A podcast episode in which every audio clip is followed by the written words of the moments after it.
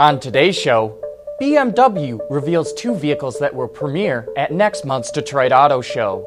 Ford CEO confirms it's developing a hybrid version of the F 150, and Continental is using the cloud to make vehicles safer and more efficient. All that more coming right up on Autoline Daily.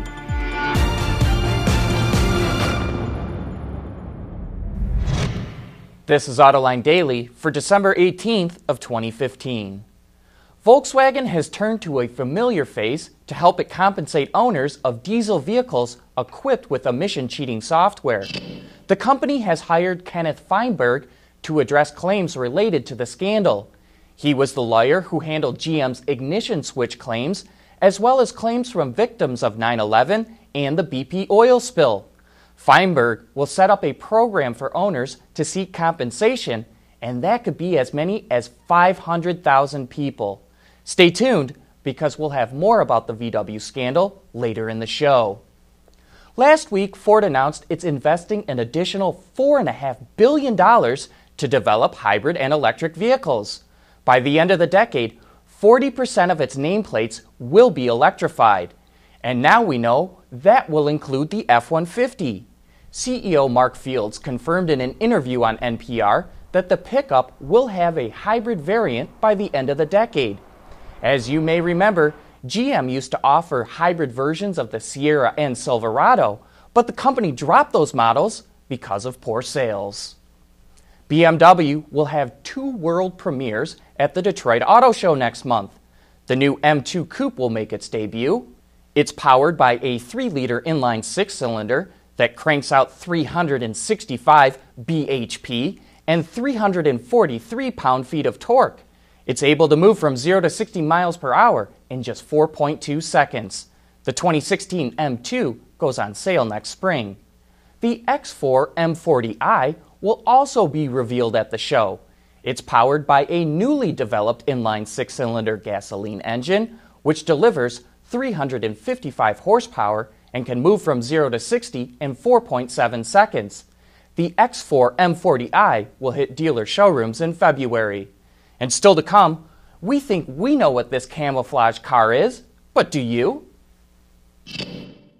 AutoLine Daily is brought to you by Bridgestone Tires, your journey, our passion, and by Dow Automotive Systems, breakthrough technologies for lightweight vehicles. Supplier company Continental has been using its electronic horizon technology, also called eHorizon, which uses certain data from a static map stored in the vehicle to help commercial vehicles reduce fuel consumption by about 3% since 2012. But now Continental is taking its eHorizon technology to the next level by connecting it to the cloud. The driver or other vehicle systems will be able to get fresh and accurate data for things like traffic lights, speed limits, construction, or obstacles on the road.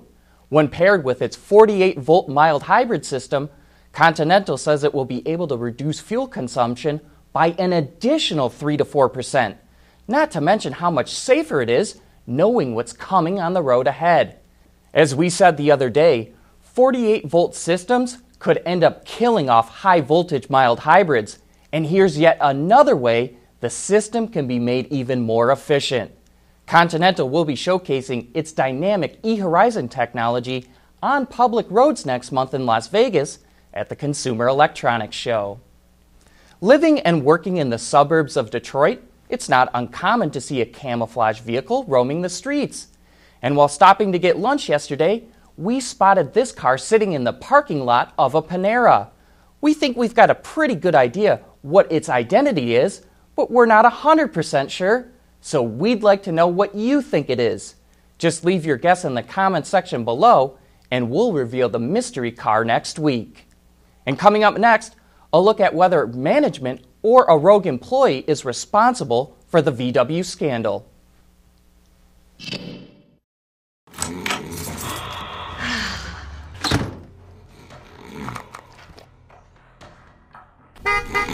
Hey! Did you have a good nap? The Firestone Destination LE2. Tough enough to handle anything the road throws at you. and you throw at it. Durable, dependable Firestone tires. Whatever you drive, drive a Firestone. On Autoline this week, the focus is all about the biggest issues facing the automotive industry. That's because John invited his blue ribbon panel of auto analysts on the show to discuss those issues.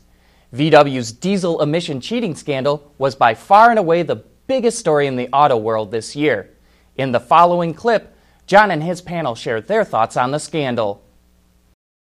What you have here is a company that was run by engineers, and you have a company that was singularly, supposedly, able to meet the diesel emission standards where no other auto company, and they all investigated it, Oh, was able to do with it. Now, wouldn't you have thought that somebody at Volkswagen at the top would have said, now, why were we able to do it? What is our secret sauce? Have we patented it? Have we locked it up so that we have it in perpetuity?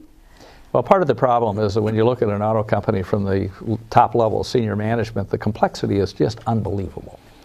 And we kind of have the feeling as an outsider looking in, well, you should have seen that little detail. And while this is not a detail the way it's been exposed, when you look at all of the other stuff that is going on, it's kind of a detail and it can slip through the cracks. I, I don't think a senior guy would do something like that, but you could see somebody lower because he thought the senior guy told me to do that. I don't know. I still have the feeling myself. Uh, I'm with Maryann on this. Uh, maybe the senior guy, uh, poking into it a bit, said, "Oh, okay, don't won't- tell me won't any anymore." further. Yeah, I don't want to know. Don't- I know nothing, kind of a thing. I, how, how do you see that? Yeah, I think that's absolutely right. And I, you know, my concern is eh, not only the damage that's been done to the corporation, but to, eh, to each of the indi- individual brands, their stakeholders around the world, employees, dealers, dealership employees, owners, everybody that has believed in Volkswagen and its brands and its engineering integrity is is in for a big hurt.